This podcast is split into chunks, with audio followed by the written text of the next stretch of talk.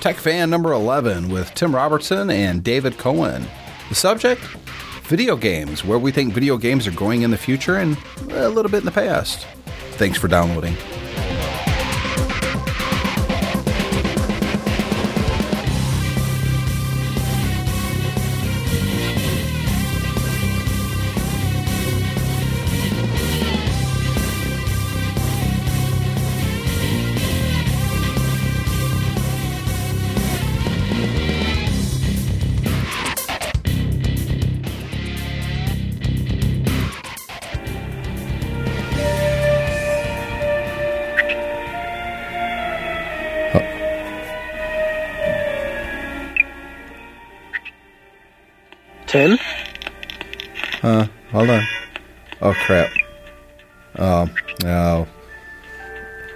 Argus Filch got me. Huh. oh, sorry. That's what happens when you take your eye off the ball, isn't Yeah, it? yeah. It's nice to know that you're concentrating on the right things in life. So that was kind of a stupid opening, wasn't it? Yeah. Oh, well. but it is kind of true. For the last few weeks, by the way, I'm Tim Robertson. He's David Cohen. This is Tech Fan, uh, number 11. Um, yeah, for the last week or so, maybe a little less, David, I've been playing Harry Potter years one through four. It's a Lego game on the iPad. Uh, they have it for the iPhone as well, but the screen, like I've said in the past, the screen is just too small. yeah, I, I tried. I tried to play it on the iPhone, and uh, arthritis set in very quickly. Yes, yes, absolutely. Um, on the iPad, on the other hand, well, let me back up. This episode, we're going to kind of concentrate on video games, not just video games today, but kind of where we see the entire interactive media genre going in the future. And uh, so we're going to do a little bit of I think this and I think that. So we'll see where the show goes. But let's start with the Lego Harry Potter. Now, this is a game, David, that I actually have on the PS3.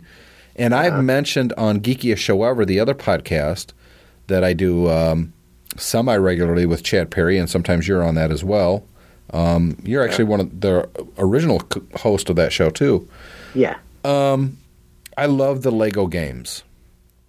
You know, you break Good. stuff and you collect the coins and, you know, collect characters.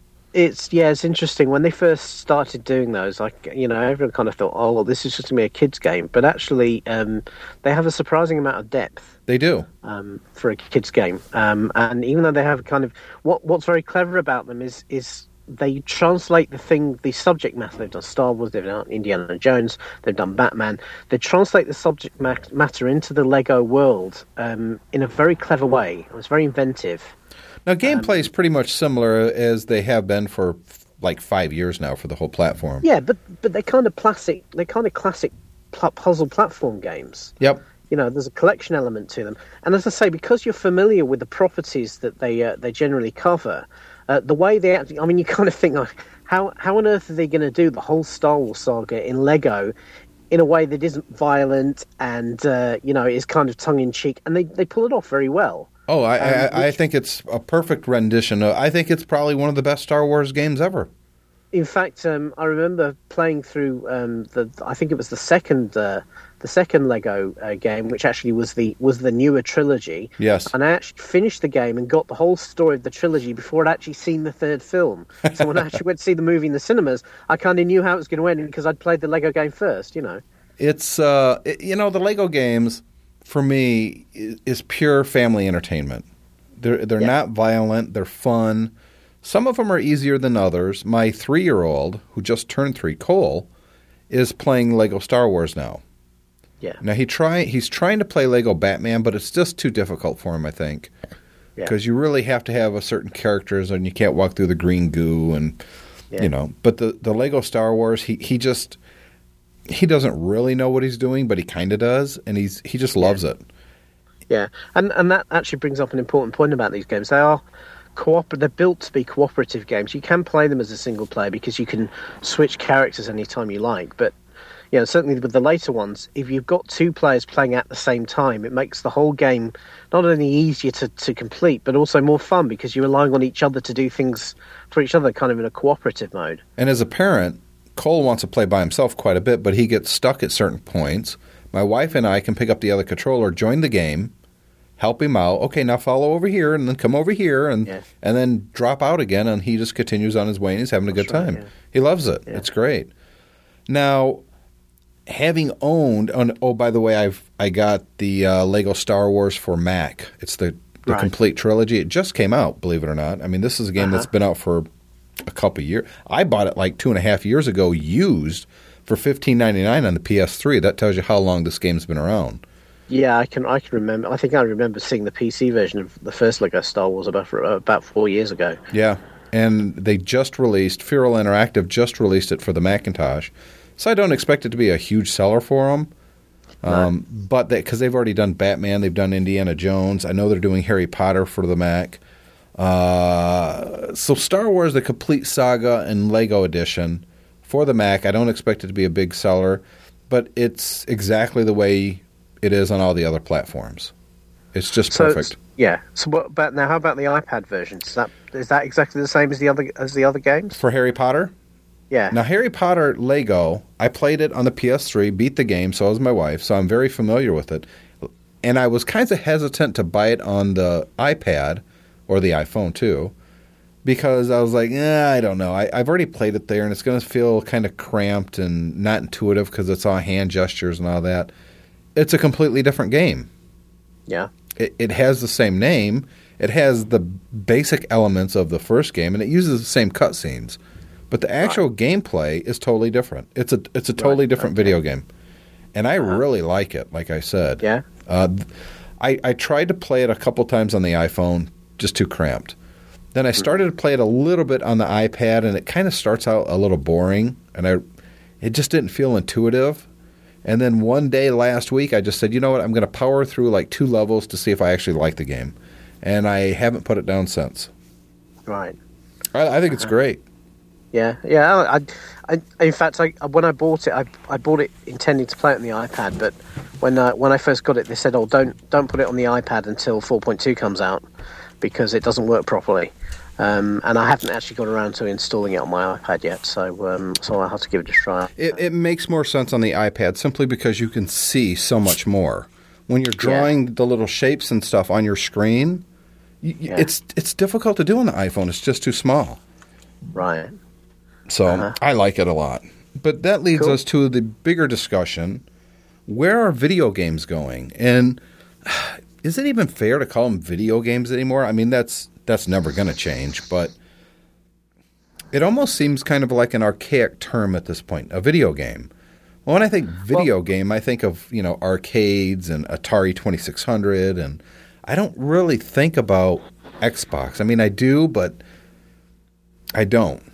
You know well, what I mean? Well the mean? thing is, is, is that you and I come from a, you know, when we, we remember video games when they first first arrived. I was actually thinking about this the other day. You know, I remember the thrill of going to a video arcade. yep. Um, you know, at the time, if you had a gaming system at home, it was something like 2600, which you know was while the games were fun, the you know the controllers were kind of Horrible. kind of dorky, and the graphics were very blocky, and the you know the sound was kind of beepy boopy. And when whereas you, if you went to the arcade, I mean, you got a completely different experience. Yep. And um, the thrill of, of as you know as as a for me as a as a sort of a, you know a 10 11 year old child of going to a video arcade and playing big games. You know i used to go to uh, places like chuck e. Cheese's where you could get a whole you know if you had a birthday party you get a whole load of um, of coins and you could play all afternoon on on all the latest games. And it was it was tremendously exciting and a completely different experience to to playing at home. And i think that kind of colors you know people of our generation our view of video games in that you know there was always different types of games and the home experience was kind of always the uh, the lesser cousin of the of, of what you would call arcades but nowadays i mean arcades have been stagnant for years There's no Um, money in them. and well, not only is there there's no money in them, there's no real innovation. I mean, that, that that was the thing that was always exciting for me to go and see the the latest improvements in video games. And it, and a bit- it seems to me that like, arcades about ten years ago, they kind of they discovered um, the light gun and the dancing platform and the ride on bike and the like the driving simulator. And it seems like since then they've just done no innovation whatsoever. It's just variations on that same theme, and the the kind of development and innovation you used to see in the arcades, you just don't see anymore. You see more innovation at home with the different types of controllers in, in the home than, than you do in arcades nowadays. And arcades, have, as, as a result, become a kind of, to me, kind of a boring place. The games aren't as much fun as, as playing at home. You know, I was just thinking while you were talking, the way arcades used to be. The first thing that people really went to the arcades for was Pac Man. That's the one. That was the kind of yeah, Space Invaders before that, but really it was Pac Man that was the first true breakout video game star, if you will. That's Yeah, the one that brought yeah, that's people to the arcades. And they Because had the multiple players, but it was like you go, then I go, then you go, then That's I go. right. And the reason Pac-Man was successful because it was the first accessible game. I mean, Yes. before that, you had. I mean, space. People forget Space Invaders, Asteroids, games like that. They were really hard. If you wanted to last more than about a minute, a minute thirty, you needed to have considerable amount of skill, which meant a fair amount of investment of money. That's right. Whereas really with with Pac-Man, um, anybody could come up and play. I mean, remember Pac-Man was the first game that kind of I ever saw girls playing in the arcade because it was the first game that had ever appealed to them because it wasn't shooting and killing things. I agree. And then after Pac Man, the arcade was still popular, but there wasn't that one big game until a game came out that really changed everything, and that was Mortal Kombat. Because now you can have player, true player versus player, playing at the same time, fighting each other. Uh, and of course, there was always the the whole bloody, gory thing aspect to it that seemed to get all the news cycles' attention Yeah, but putting that aside, it was actually a fun game to play. I mean, it worked. Uh, I enjoyed Mortal Kombat. And I remember when it came out on the home console, and, and we're talking SNES days, yeah, um, it wasn't that far from being like the arcade game. It was actually worth owning the home console version. Unlike Pac Man, you remember Atari Pac Man, it was terrible. yeah. Well, apparently, apparently, it was written in about three days by some guy who kind of got lumbered with the job. But um, yeah, it, it was it wasn't great. I mean, it, it certainly was. It was a, a, a pale emulation of the arcade experience. It you know, it wasn't anything like the arcade at all. I loved it though. Oh well, yeah. I mean.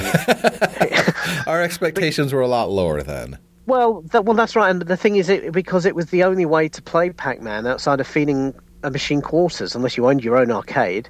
Um, so, so you kind of you embraced it because of because of what it was. I mean, I remember there was. I'm certainly in the UK. There was a really big popularity for the the kind of the handheld fixed.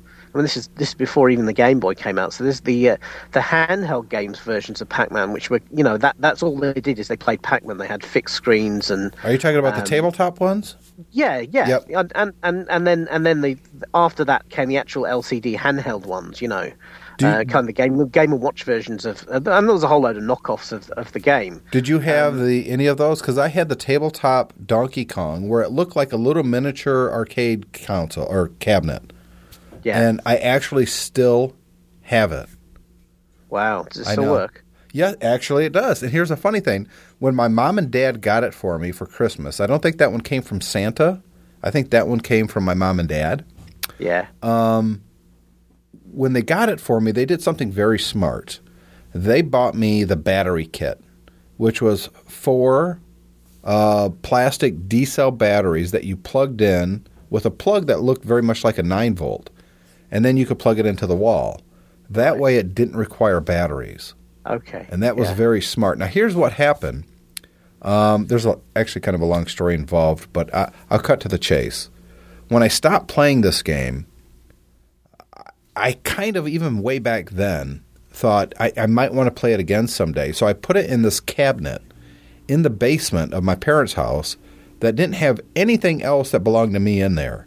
And I promptly Right. forgot about it uh-huh. jump ahead um, i don't know 25 years more maybe uh, and we're talking i'm going to say five years ago yeah, and i'm explaining to uh, one of my kids this donkey kong game that i like so much i said it was it was terrible gameplay um, and it, the, the noise was just like dink dink dink dink dink boing dink i mean it was just terrible but I loved it because it was like a little arcade game. And I Yeah. can clearly remember sitting uh, next to a big speaker in my front room listening to the top 40 hits, playing either the Atari 2600 or that tabletop Donkey Kong. Yeah. So I, it's very, for me, very 80s. you know? Yeah, I, I, had I had a few games like I, I don't think I ever had any kind of the name branded ones. I had a you know, kind of a space shooter one and and um, you know a breakout clone and stuff like that. But unfortunately, over the years, I think most of them stopped stopped working. Oh, of course. You know, you if you put them in a if you put them in a cover with batteries in, they would normally the batteries would leak, and that that was game over at that point. Oh, you know? and that and that was why I was glad that my mom and dad got me the power adapt. Well, yeah. that and because my batteries wouldn't wear out, and I had to wait till my allowance came before I went and bought batteries. And That's no right. kid likes to buy batteries. Yeah, I remember. I remember going through a series of wall transformers because a lot of them had sockets that would allow them to be powered off the wall. Um, but the wall transformers also would wear out. The uh, the cable connections would go in the uh, in the plugs at the end, and and again, you know, back then you didn't really normally have the technical skill to kind of cut it off and solder a new one on, and and they were expensive to buy, and so you kind of again you were you were out So I went and looked at my parents' house because I remembered, you know, all these years later, I think I saved that game and I think I put it in that old yellow metal cabinet in their basement. And I went and looked, and sure enough, there it was sitting in that cabinet right where I had placed it 25 years ago uh, with the power pack. And I plugged it in, and it worked fine. And I couldn't believe yeah. it. And yeah. I ended up playing it. Oh, I must, I must have played it for a good 30 seconds before I remembered how terrible it was. yeah. But I, I, I, brought it home and my kids tried it a little bit, and now it's just on a kind of a shelf of honor next to my yeah. boombox from the 80s that I found on eBay. But the thing is, is, I mean, what was what was also fun about those games compared to the arcades was that you, because they were handheld, you could actually sit, you know, you could have a few friends around, you could sit around and each have a go and try and you know get better scores. And it, it was again, it was the first time you would get that kind of competitive element where you were trying to outdo somebody. Right, exactly. So before we go any farther, David, let's take a quick commercial break and uh, put in a plug here for the MyMac podcast. Hold on. Greetings, it's Guy. And Gaz, the G Men from the MyMac.com podcast. Our podcast has been going strong since 2004, talking about all things Mac and Apple. With great guests and listener invites, so there's never a dull moment. The MyMac.com podcast, irrelevantly relevant. Find us on iTunes, just do a search in the podcast section with MyMac. Subscribe and prepare to be entertained.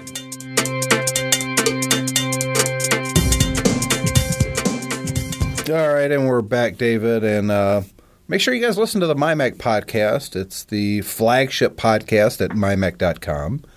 And of course, TechFan is part of the mymac.com family of podcasts. And uh, video games, David. Well, you know, before we get to that, I guess we ought to give some contact information out while we while I'm remembering. Of course, if you want to email the show, it's tim at mymac.com. That'll come directly to me. You can also send one to David at uh, it's David Cohen at mymac.com. And we have a Skype number you can call, leave a message, and we'll play your audio right here on the show. It's 1 801 938 5559. You're listening to this on your iPhone, so I know you have the ability to call. So just call the number leave a message. We play it right here on the show. You know, I was just thinking about this, David. I actually got um, a little bit of feedback on Twitter and I thought it was kind of interesting. So let me pull up Twitter real quick, sign in, which, you know, it takes me longer to sign in than it does to uh, anything else on Twitter. Why it doesn't remember it every single time, even though I click the button that says remember me, it, yeah, I, it doesn't I, remember. I, think because of some of the hacking incidents they've had, they've kind of they've uh, they've dropped a lot of the cookie the cookie stuff, and this this this new Firesheep hack is a is a bit of a problem for stuff like Twitter as well. So Ed Auden, um, where's Ed from? Vivian, Louisiana. Right. Sent me a uh, comment, a direct message on Twitter, and it says the Tech Fan theme kind of sounds like a, a remix of the Batman Beyond theme song. Ah, and so I went yeah, and I yeah, I went and listened to both of them, and I thought, wow, there is a lot of similarities there. Yeah, there is. Yeah, uh, of course, I can, I can, see what he means there. I, I can and that the the Tech Fan podcast was written and produced uh, by a friend of ours named Kevin Reeves, and he also did the original MyMac podcast theme.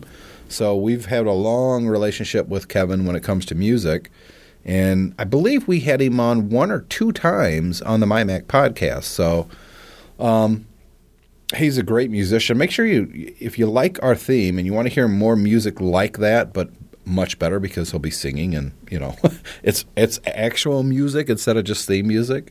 Uh, just do Um, a search yeah. for Kevin Reeves music on Google and you'll find him. He's very versatile as well. It's not all stuff like that. He he covers a wide variety of styles. Ah, a little refreshment there to to uh, wet the throat. So let's jump back into video games, David. Obviously, we both play video games. I wouldn't consider myself a hardcore gamer by any stretch of the imagination anymore. No. I just don't No. have time. I wish I did. Um, Me too. you know but but I, I mean i find even when i do have time i have i have um limited stamina you know i can play for a few hours but i couldn't play like eight eight hours straight No. which is which is what the real you know i mean i've i've never contemplated buying a new game and sitting down and playing it through in one sitting which i know a lot of people like to do I've Um, tried it on games that I just absolutely love, but I don't. I don't know. I don't understand that mentality, David. It's like okay, I, I got yeah. this sixty dollar game, and I'm going to sit here and I'm going to consume it all at once, and I'm going to be done with it, and then I get a sense of pride. Well, Well, uh, isn't that a little the- gluttonous? well uh, there is this kind of Mm, uh, chocolate cake. mm, com- mm, mm, mm, Yeah. Oh, it's gone. there, there is this kind of um, uh, achievement mentality, well, and, and you know, I mean, it's named after the, you know, what you get on the Xbox Live, Right. Where, where actually It's trophies cer- on PS3. yeah, yeah, and, and and it's all the same thing. It's about it's about getting a flag on, on an account that says you've you've done this, you've done that, and some people, you know, that's important to them that they they get those as quickly as possible. So, Yeah. um, uh, but but that's never. I, I, I- when these achievements flash up as I do, I kind of go, oh, that's kind of interesting. But I I, I wouldn't. I, I've never done this, even though Nintendo did this many, many years ago with the with the Mario games, where they hid an awful lot of stuff in the games. And Right. The hardcore gamers are the ones who played it through so many times they found all the hidden stuff. I've never really been about that. I, ne- I never really get.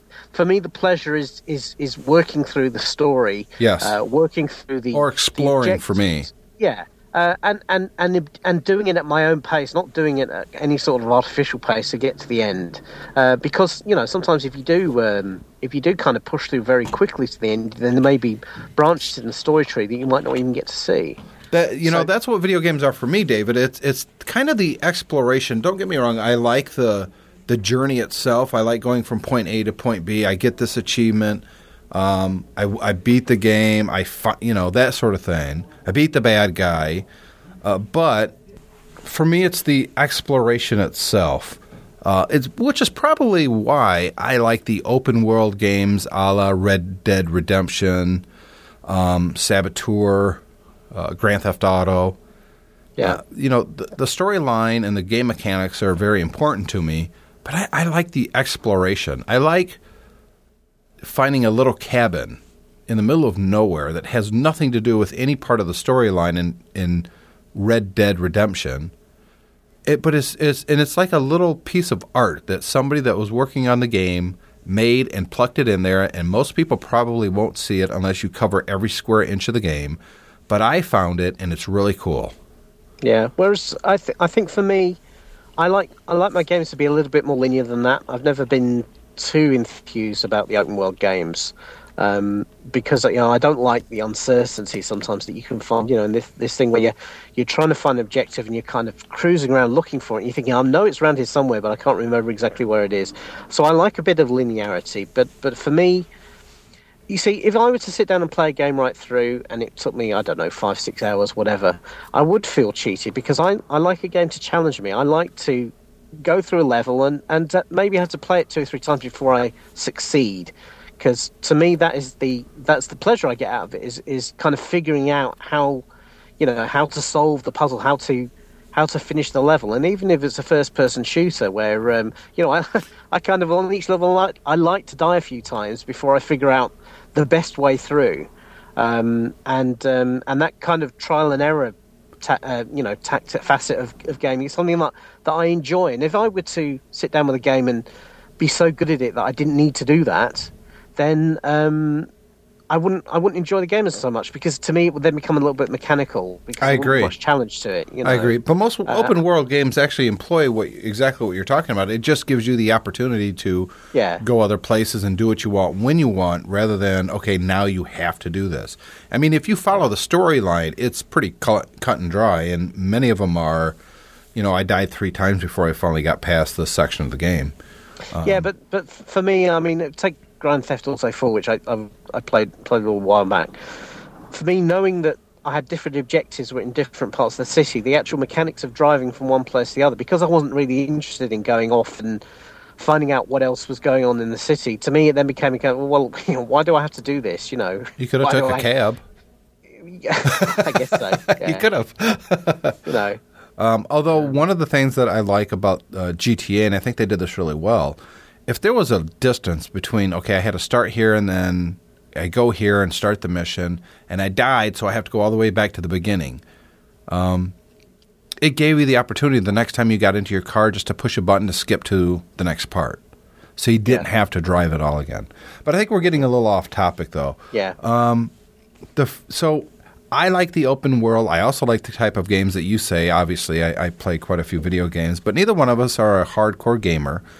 If I can get in two hours a week of solid video game time, that's a lot for me. Um, yeah, and, and and most most of the video games I play now, I do play on the iPad, and the iPhone, just because that's It's with the only you. time I yeah, it's with me, and that's the only uh, time I might have to actually play a game to myself, Right. Without without dealing with family or work or something else. Well, for me, if I'm at home and I fire up the Xbox or the you know, PS3 or whatever, and the kids see it, it's immediately, can I play this? Can I play that? Can I Yeah. play this? So I don't, I don't actually get to play it myself, and it's like, oh, okay, right, go ahead. Um, and then uh, I, I didn't buy a lot of games over the last couple years uh, compared to what I wanted to. So one of the future things that's here right now is games on demand. A prime example of this um, is it the 360? Yes, it's the Xbox 360. They have games on demand, and it costs money. It's not just Microsoft points; it's actual money. And they had Star Wars: The Force Unleashed. Now, I knew everyone said this was a good game. I had played the demo and thought it was quite clever. I liked it, Yeah. but I never actually bought the game. And there it is, 1999, and it's the full version plus it's got whatever extra bonuses that came out around Yeah. the launch, plus those. So it's like the ultimate edition. 20 Yeah. bucks. I downloaded it. Took like, I don't know, two or three hours. I, I, it was like six gigabytes altogether. So eh, there's the full game. I didn't have to go to the store to buy it. It's just there. Of course, obviously, load times are going to be faster and all that. With the iPad and with the iPhone, we're kind of spoiled when it comes to games on demand. If, at least with the iPad, if I'm on a Wi Fi network, I could jump on the App Store, find what I want, click, download, done. It's starting to get Yeah. that way with consoles now, too.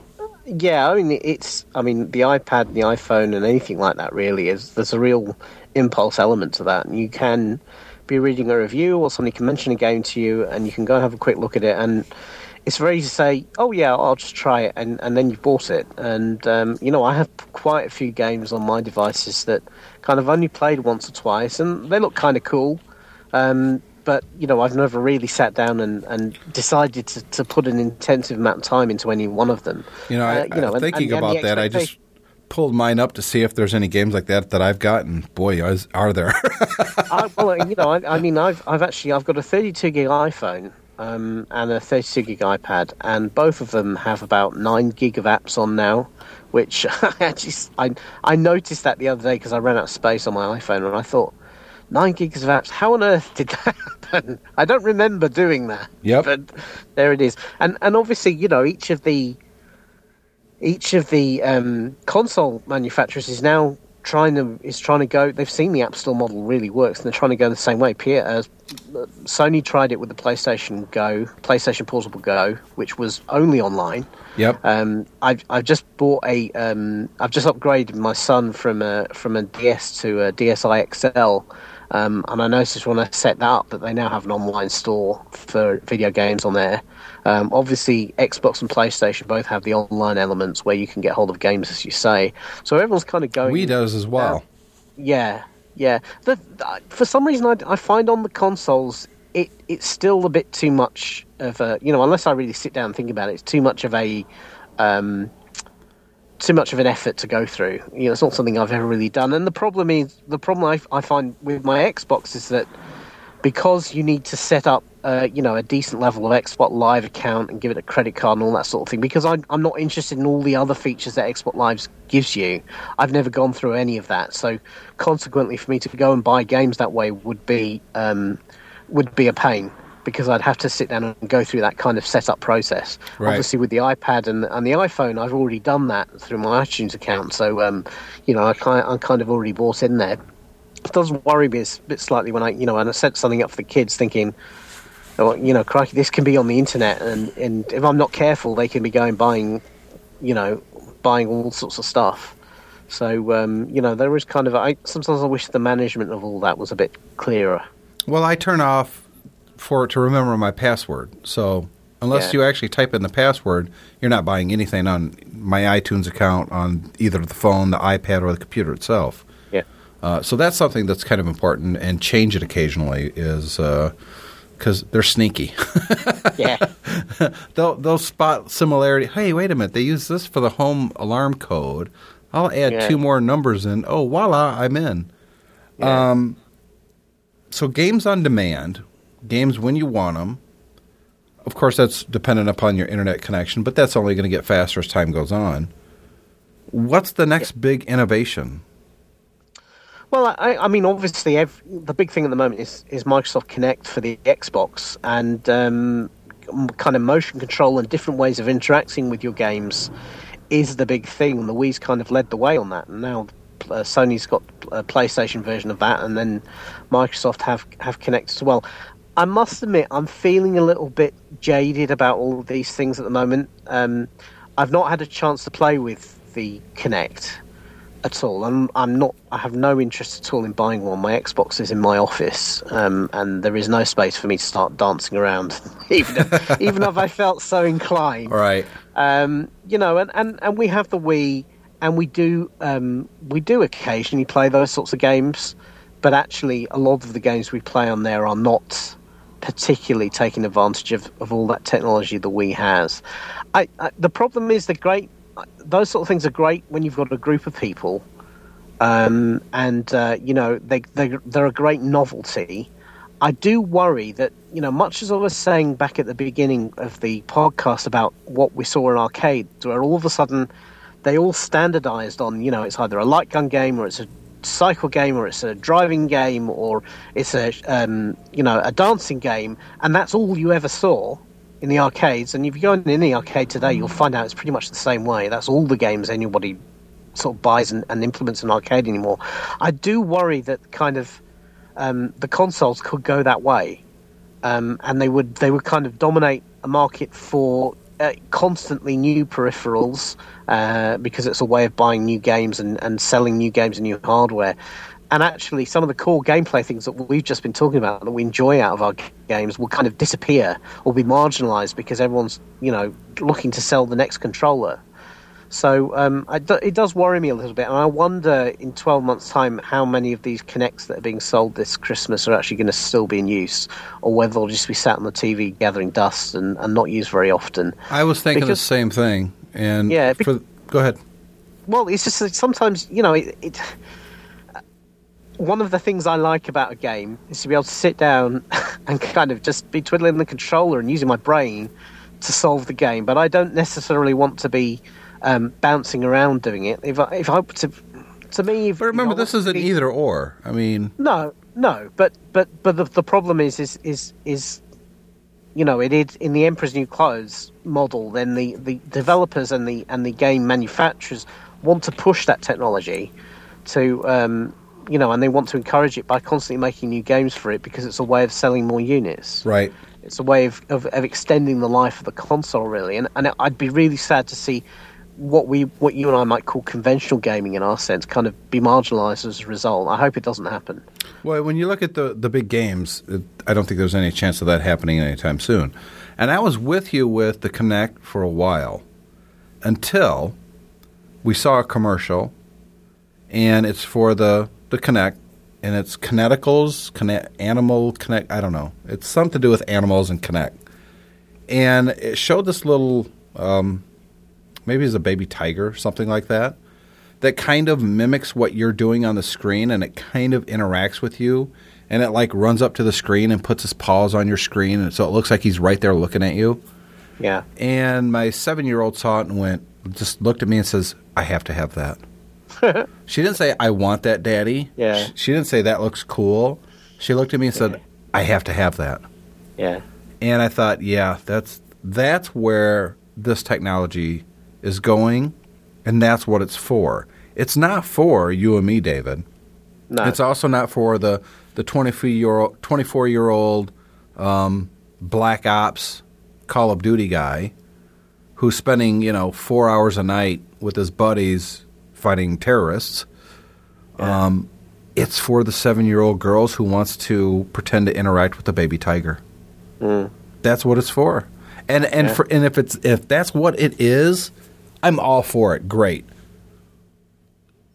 Yeah, I mean, you know, if that if that's the niche it's going to fill, like, I think it's a it's it's a kind of a premium way to achieve something like that. But what's the Um, next step? So we now they're because they advertise it as your body is the controller. Well, I don't want my body to be a controller. Whoever whoever wrote that tagline has never seen my body. No, right? Yeah, you don't, and you don't want my body as the controller. so what's the next step? Um, I mean, we could talk about the current generation, what's coming next. For instance, uh, I've been reading rumors about the next PlayStation Portable, PSP two, which the Go isn't the successor. The Go is kind of its own thing, and it was a dismal failure from everything I yeah, understand. a terrible flop. Yeah. Right. And that they're finally listening to people and they're going to give you two uh, analog controllers on the Right. PS, which is exactly what it needs. Yeah. Um, if they could take what's great about the iPhone gaming platform, i.e., quickly download games, um, my understanding is the PS2, PSP2 is almost or is as powerful as a PS3 meaning you could have full gaming on there, not just the stripped down versions that we get on the iOS devices, but full versions. And it'll have two controller sticks, which I think for serious gamers is a must. Um, as much as I like my iPad or my iPhone, I hate not having a controller. I hate it. It, uh, yeah, I mean, it can be diff- very, very difficult. Um, For most, I- for, I- for at least for shooters and stuff like that. for an awful lot of games. Yeah, tower Um, defense is it- great touch, but you know, Yeah, you get a lot of games where they, they put a virtual stick on the screen, but the problem is is that, and, and I think there's there's there's work to be done on that. Um, you know, I don't understand in my mind why, if I have a virtual stick on the screen, if I move my finger too far away from the kind of the active zone, the thing just stops working. Right. To me, it should not be beyond the realms of man to program a stick that you know sees your finger is tracking away and and keeps the stick with you. Um, and and to me, that that's kind of one solution of Harry Potter problem. does that. Yeah, It, it, What, it doesn't have a virtual stick. You just move your finger around on the screen, and wherever your finger's at is where the character will go. Right. Okay. Well, you know, th- I think I think that there needs to be a little bit more innovation in in um, in that area in order to to solve that problem in the iOS devices. But I agree with you. I mean, virtual 6, if they're not done right, and many games don't, it can be pretty horrible. But do you think this is more because this is such a new technology? I mean, I, I think we're a little bit spoiled here, David, in that it's only been two years that other companies have been able to write for the iOS platform. Realistically, two years is nothing. If you look at the big games that are out there right now on the consoles, they had more than a two-year development cycle. I mean, Yeah, you know, right. uh, Black Ops. I What is it? Uh, Call of Duty Yeah, Black, Black Ops. Black Ops is is I mean it, it, I mean Three and a half X- years. Three and a half years, and the Xbox itself has been out for what five, six Exactly. to get to the point where they can exploit the platform that much. Yep. So Um, we're we're basically two years into the iOS, and we're already bitching. Well, you know that's the We're the consumer, yeah, and that's and, and we're and it's valid though. I mean, that's where the consumers make me happy. It is. There is. There is a the the, diff, the difference for me is that is that to be fair to the developers, you know, when you're paying, you know, even for a, an EA game on an iOS device, which might be you know eight nine dollars, um, compared to sixty dollars for an Xbox game. I mean, for sixty dollars, I ex- I don't expect to ha- for it to have functional issues. For me, if, for a sixty dollar game, if it has functional issues, I have a real problem with that. Yeah. Um, I'm often prepared to cut developers an awful lot of slack for eight dollars. But we probably shouldn't. I mean, realistically, Well- our expectations should be just as high for a five ninety nine iPhone game than a fifty nine ninety nine Xbox game. I mean, it's yeah, still they are, real dollars. This is it's It- a mature real platform. dollars, but the thing is, is that um, you know, I, it would be, it would. I mean, I like it when when developers actually give you a, a free or a light version of the game, so you can actually try before you buy. But um, uh, you know, I mean, eight dollars, if, if if I spend eight ten dollars on a game and I end up not playing it very much, and I have games like that. I mean, I, I bought. I think I, I bought um, Red Alert two. Uh, sorry, Red Alert for the iOS. Oh, terrible. price. Um, and it's you know it's it's difficult to get, to get into. It has some real problems. But you know, I, I don't. I kind of. It, it's still low enough that I can kind of say, okay, well, that's kind of the way it goes. I mean, let's face it. You go to the movies, you spend more of that, more than that on a bucket of popcorn and a drink. So um, you can, you know, you can kind of rationalise it. Maybe we shouldn't, but but you do. You do, absolutely. Here's a game that I think is kind of I don't want to say it's too innovative because the the basic gameplay is uh, we've had this for years and years. The game is called Star Wars Arcade Falcon Gunner. Have you tried this one yet? I haven't because I've I've heard somewhat um, somewhat poor reviews of it. So now, I- the, the actual gameplay itself is kind of sucky. You're basically in the f- cockpit of the Millennium Falcon and you're shooting TIE fighters. Uh, We were doing Right. that back in the 80s. yeah. In an actual cabinet that looked like a TIE fighter, you know? Yeah, in- and the in original, the, that original Vector um, Star Wars game was really fun. Oh god, that was fun. It was so smooth and it was fast. And um, if you ever got into the one that you were actually in the cockpit, they had surround sound at a time where Yeah. surround sound was pretty rare. It was That's right. And amazing. al- And also actual samples of uh, from Star Wars. Yep. You know, the music was right, and the and the voices were there. And know, we didn't have anything else to compare it to either. Yeah, So I got this uh, Star Wars Arcade Falcon Ru- uh, Gunner for one reason and one reason alone. You could turn off the background, and it sees what your camera sees. Now I'll give you an example of what I mean by that. The Tie Fighters are coming in. I can see my control sticks. I can see my laser shooting out, but it looks like the Tie Fighters are flying around in my room here. right. Okay, kind of like um, a kind of like a, a Virtual overlaid reality. Yes. Or, Yes. Yeah. And it works great. It, it- I mean, but it's a novelty. The, the TIE fighter isn't really in this room. Um, I can only see it because I'm looking at the screen on my iPhone. You do have to move your whole body around because it's not just a control stick to move. You have to move the whole phone. So it could be Right. up, down, left, right, whatever. Uh, 360 degrees. And while the, you know, and it works, but it's been there, done that. It's a gimmicky thing that they slapped over an old idea, which isn't necessarily a bad thought, but it's really not virtual reality. It's it's just No. not. But is that where video games are going to eventually go? Where you're in a room and the Tie Fighters little light constructs are literally flying around you?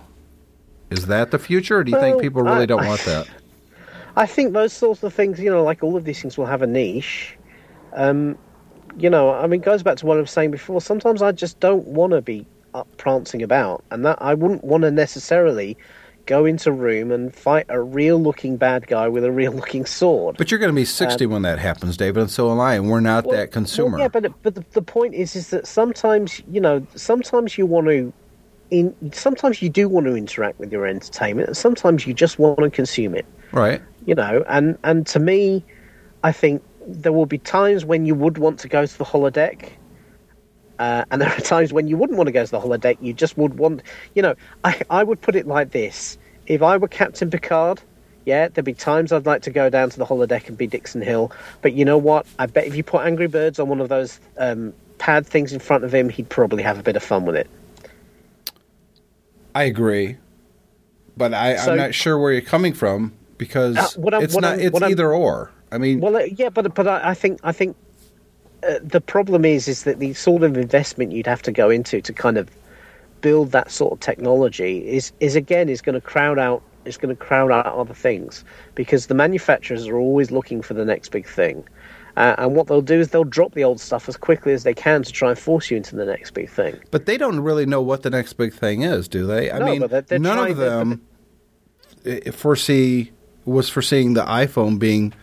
If you go back to 2005, which is five years ago, everybody knew the PS3, the Wii, and uh, the Xbox 360 was either here or coming, and they knew that they were all three of them were going to be pretty popular.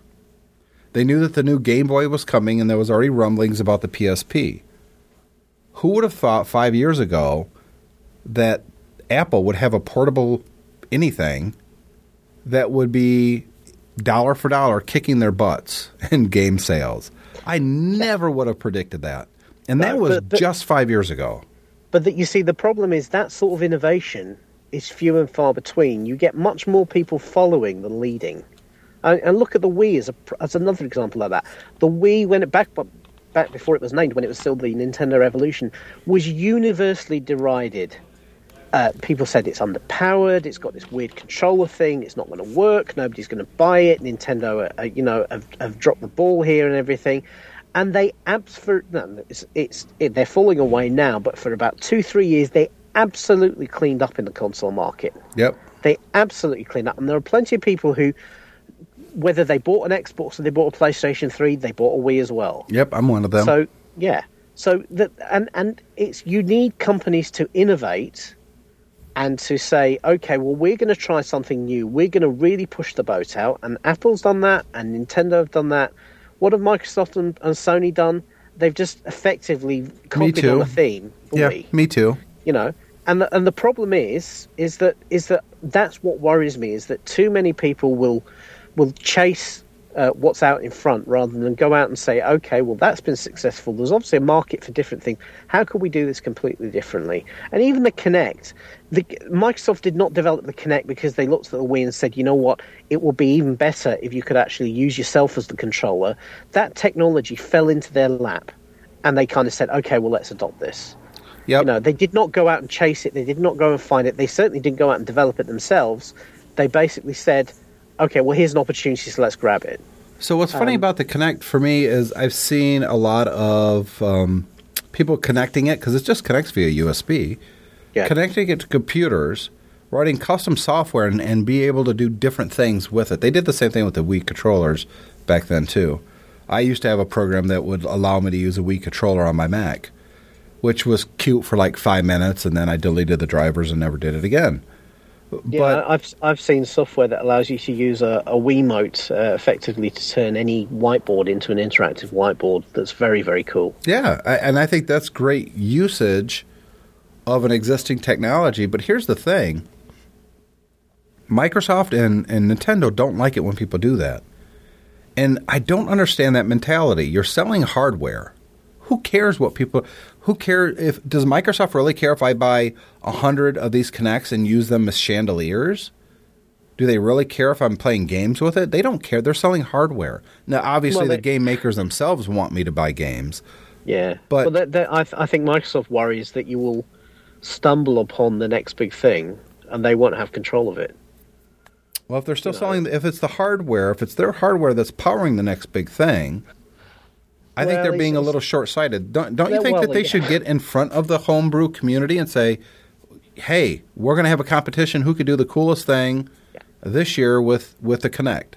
Yeah, well, I, I think they should. I mean, look at what Valve did when Team Fortress was developed. Mm-hmm. Team Fortress was a mod for Half Life. Yep. right? And it was it basically they stripped the game right back to the core and turned it into a, a you know a multiplayer online collaborative shooter. And rather than you know trying to trying to block that or stop it, not only did Valve encourage them, they ended up buying it out and Yep. turning it into into their next big piece of software. Now Microsoft should do stuff like that with the homebrew commu- community, but this is Microsoft we're talking about. This is not the way they play. It's even less the way Sony plays. Sony literally, you know, try discourages it, goes after people who does it with their hardware, which I, I just don't get.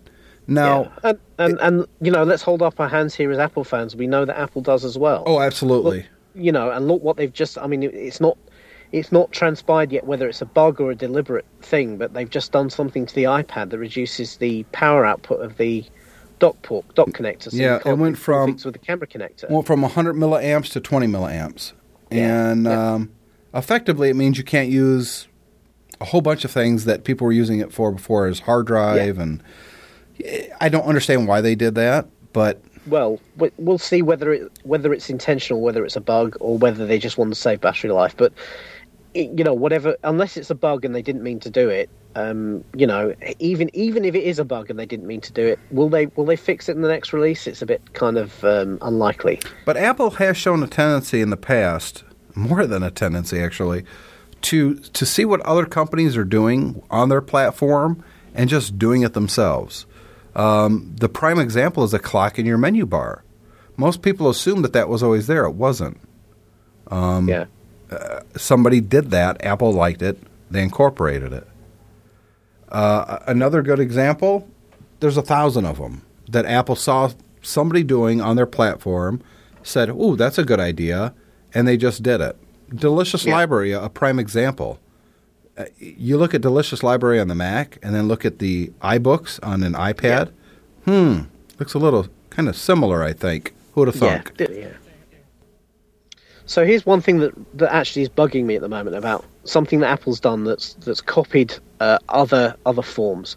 Game Center on four on iOS 4.2, right? I understand the concept behind it, which is to allow you to see what your friends might be playing, and potentially to play against them. I don't want to do any of that and yet every single game I've got now is being updated so it supports Game Center. And then every time I go in the game, I'm getting all these pop-ups saying, "Do you want to log on to Game Center?" You know, do you do you want to see other stats? And I'm thinking, well, I don't want any of this. I don't want that. I don't want OpenFeint. I don't want any of the other systems. I just want to play my game Yep. and and it annoys me that that um, a feature like that is not optional. It's kind of imposed upon you. Um, in such a in such a, to, it's very to me it's very un-Apple like to kind of force you to, you know, well here's this thing and you must do it or, or you must explicitly not do it. And if you're going to explicitly not do it, I'm not going to remember you said you didn't want it and stop bugging you. Next time I'll see when did you change your mind. It kind of is driving me crazy. And, and at this point, I'm thinking, I really wish there was a way you could actually just take Game Center out and disable it completely. Maybe there is, I don't know. I've not really looked, but um, I don't know if there is or not. I'm launching it right now on my iPad, um, and I think it's terrible. By the way, uh, okay, so I'm logged in. Actually, it, it doesn't remember my password. Uh, that don't look at my password, David. And that I think, um, and it didn't work. Oh well, it doesn't matter. One of the things I like about it is it allows me to find games that are you know, Game Center compatible, yeah, but it wasn't letting me click to see what games I already had that are game or really what I wanted to do is see what my friends are playing. And Yeah. and uh, the initial release of Game Center on the iPhone, I couldn't figure out how to do that. It just seemed kind of clunky and and not even well thought out. It's like, well, we're going to put like the Xbox Live on here, and there you go. Well, no, it's not. it doesn't Yeah. really work. Um, I mean, s- some games do it very subtly and very well. For instance, have you ever played Doodle Jump?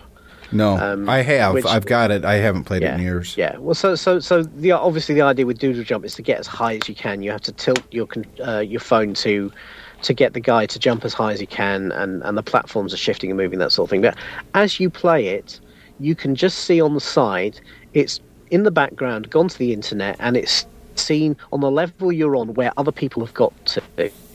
And it will just put a little mark on the side, kind of like a height marker Oh, with their that's name clever. on it. Now, now you see, that is subtle and that's interesting and that's okay and it doesn't get in your face. And then if you want to kind of really get into that, then you can say, okay, well, I, I want to, do, and you can go into the options and kind of figure that up. To me, that's the intelligent way of doing it, not a great big pop up that you know you just you've got two minutes. You want to quickly have another go at the Angry Birds level you've been stuck on for ages, and as soon as you fire the thing up, immediately all these pop-ups start coming up saying, "Do you want to log on to Game Center? You know, do you, and it's no, I just want to try this level again." You know, really irritates me. Um, Somebody you know, it- sent. Uh, somebody wrote an article. Why? Because you just mentioned Angry Birds, yeah, and they wanted to know: Is Angry Birds going to be, or is it already as popular as Pac-Man? And I thought, no and no. It's a fad right now, but will anybody really be playing Angry Birds a year and a half from now? I don't think so. I think it's one of those games that come and go and you forget about them. Remember, a year and a half ago, everybody was talking about Fieldrunners. yep. Is anybody Uh, talking about Fieldrunners anymore? And Plants vs Zombies was another one that That that was that was about eight months ago. Yep. Yeah. And now nobody talks about that anymore. And now everyone's freaking out over Angry Birds. And I've I've got all of those games. And quite honestly, of, of those three, Angry Birds is the worst by far. It's simplistic and to me boring and repetitive. Whereas Plants vs- versus Zombies is actually quite clever. And Yeah. um, uh, Fieldrunners is still to this day the best tower defense on the iOS platform. Yeah, yeah.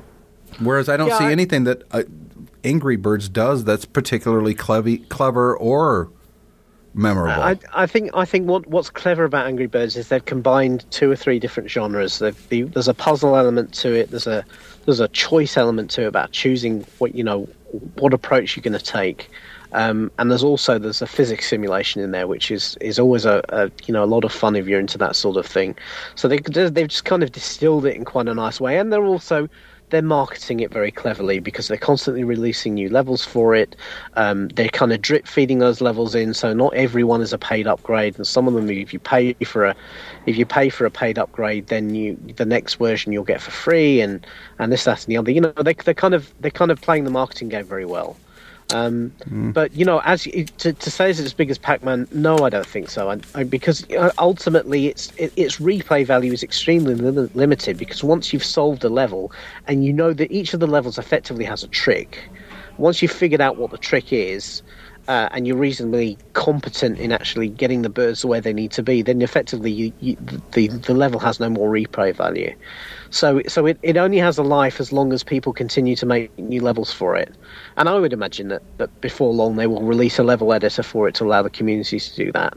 But uh, but whether it whether I mean I'm sure it's made the developer a lot of money, but whether it has the actual long term appeal of something like Pac-Man, I don't think so.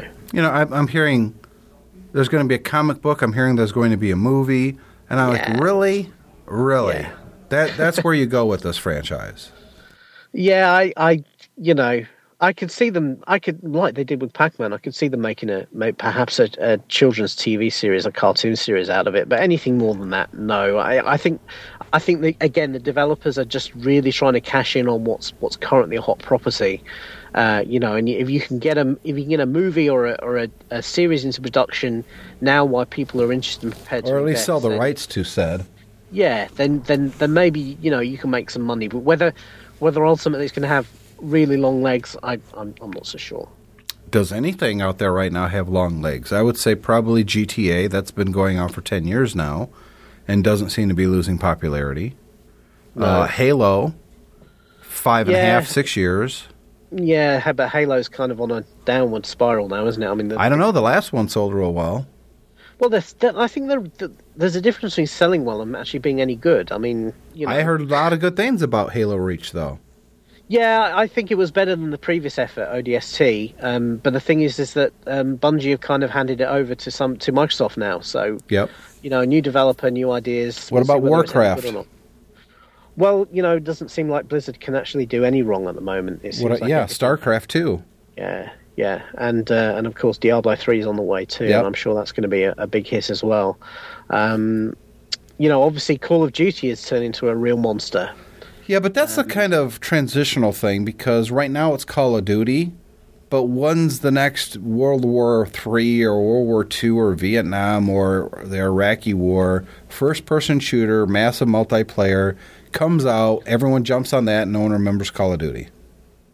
I mean, isn't that isn't that the way these first person war games kind of happen? one's hot and then it goes away, and then the next one's hot and then that one goes away. Yeah, they. I mean, Call of Duty's had a pretty good run. I mean, they've had four or five games now that have been hotter and hotter and hotter with each one. I mean, it's interesting to see how long they can maintain that. I mean, let's face it, two years ago it was all about Guitar Hero and Rock Band, and that, that kind of seems to have It's dead. run its course now. Nobody cares about those games anymore. No.